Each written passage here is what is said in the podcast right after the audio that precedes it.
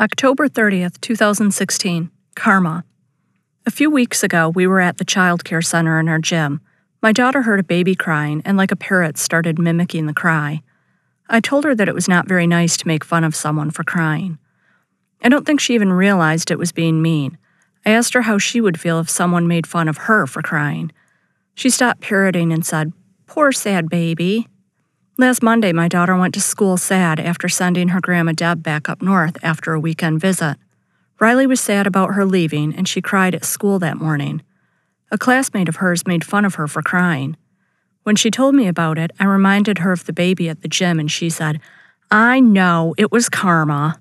It has been a rough week, and Riley has had quite a few stomach aches. I said to my husband as I walked out the door Friday morning, Maybe I'll get a call from the school nurse and get to leave work early today, with a wink. This is an ongoing joke in our house. Not that the nurse will actually call, but that he will pretend to be the nurse and release me from my chains.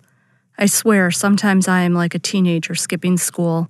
By 10:30, I had determined that I would be leaving the office at noon with a list of things to get done before Riley was dropped off by my dad that evening. And as I was getting ready to walk out the door of my office, energized by the idea of being productive at home all afternoon and attending a meeting I had been looking forward to for a week, my phone rang. It was, of course, the school nurse. I had a sick child to pick up. All I could do is throw my hands up and surrender. Oh, Karma, I hear you.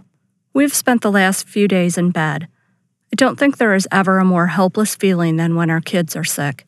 It's a time that you just have to ride out with them while they throw up down your back as you run them into the bathroom.